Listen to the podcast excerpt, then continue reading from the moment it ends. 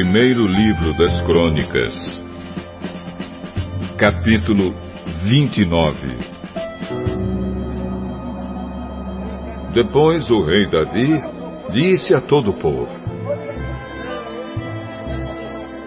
O meu filho Salomão é o único a quem Deus escolheu. Mas ele ainda é jovem e sem experiência. O trabalho a ser feito é enorme porque não se trata da construção de um palácio onde vão morar pessoas, mas de um templo para Deus, o Senhor. Para construir o templo do meu Deus, preparei com todo o esforço o material necessário, isto é, ouro, prata, bronze, ferro, madeira, pedras de ônix, pedras preciosas, pedras de várias cores para os mosaicos, e muito mármore.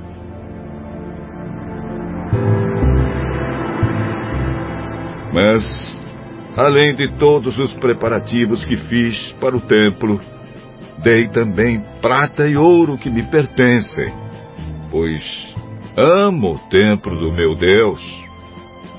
Dei mais de cem toneladas do mais puro ouro e duzentas e quarenta toneladas de prata pura para revestir as paredes do templo e para todos os objetos que os artesãos vão fazer. Agora, quem está disposto a dar ofertas ao Senhor Deus por vontade própria? Então os chefes dos grupos de famílias, as autoridades das tribos, os oficiais do exército e os administradores das propriedades do rei deram de livre vontade para a obra do templo o seguinte: mais de 170 toneladas de ouro, 10 mil barras de ouro, 340 toneladas de prata, 615 toneladas de bronze e 3.420 toneladas de ferro. Aqueles que tinham pedras preciosas deram essas pedras para o tesouro do templo, que era administrado por Jeiel, do grupo de famílias levitas de Gerson. O povo deu de boa vontade ofertas a Deus, o Senhor, e eles ficaram alegres porque havia sido dado tanto. O rei Davi também ficou muito feliz. Então, ali, em frente de todo o povo, o rei Davi louvou a Deus, o Senhor. Ele disse: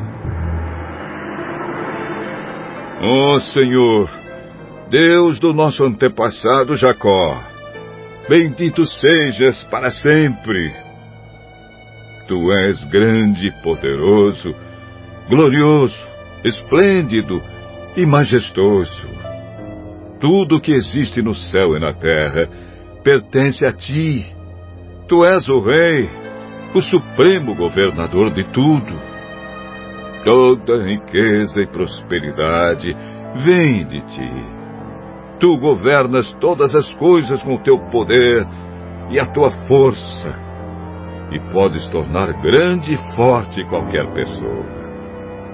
Agora, nosso Deus, nós te agradecemos e louvamos o teu nome glorioso. No entanto, o meu povo e eu não podemos, de fato, te dar nada, pois tudo vem de ti, e nós somente devolvemos o que já era teu.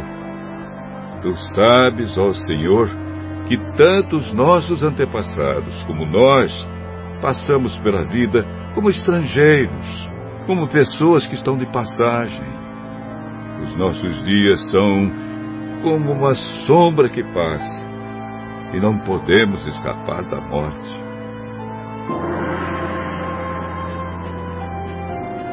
Ó Senhor, nosso Deus, nós trouxemos toda esta riqueza a fim de construir um templo para honrar o teu santo nome. Mas tudo isso veio de ti e tudo é teu. Eu sei que tu pões à prova os corações e amas as pessoas corretas. com honestidade e sinceridade, eu te dei de livre vontade tudo isso. E vejo com alegria que o teu povo, que está reunido aqui, trouxe de boa vontade ofertas a ti. Ó oh, Senhor, Deus dos nossos antepassados Abraão, Isaque e Jacó, conserva para sempre no coração do teu povo esta disposição e este pensamento, e guarda-o fiel a ti. Dá ao meu filho Salomão o desejo de obedecer com todo o coração a todos os teus mandamentos e ordens, e a vontade de construir o templo para o qual fiz estes preparativos.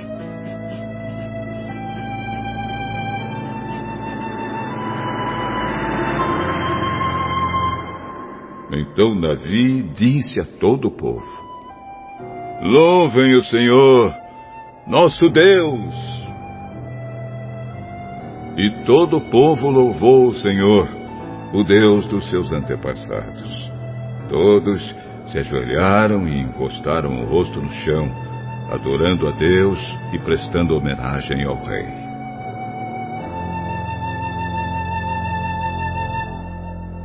No dia seguinte mataram animais em sacrifício, dedicando-os a Deus, o Senhor, e depois os entregaram ao povo para que os comessem.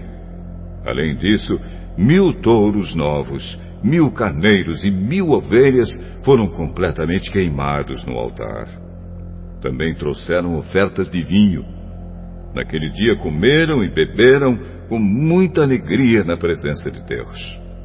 Depois foi anunciado pela segunda vez que Salomão era rei.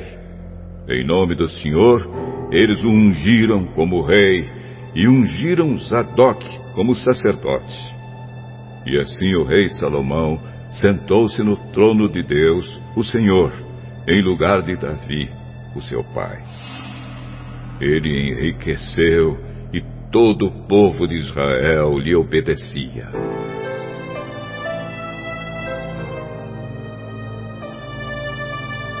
Todos os oficiais e soldados, e até os outros filhos de Davi, prometeram ser fiéis a Salomão.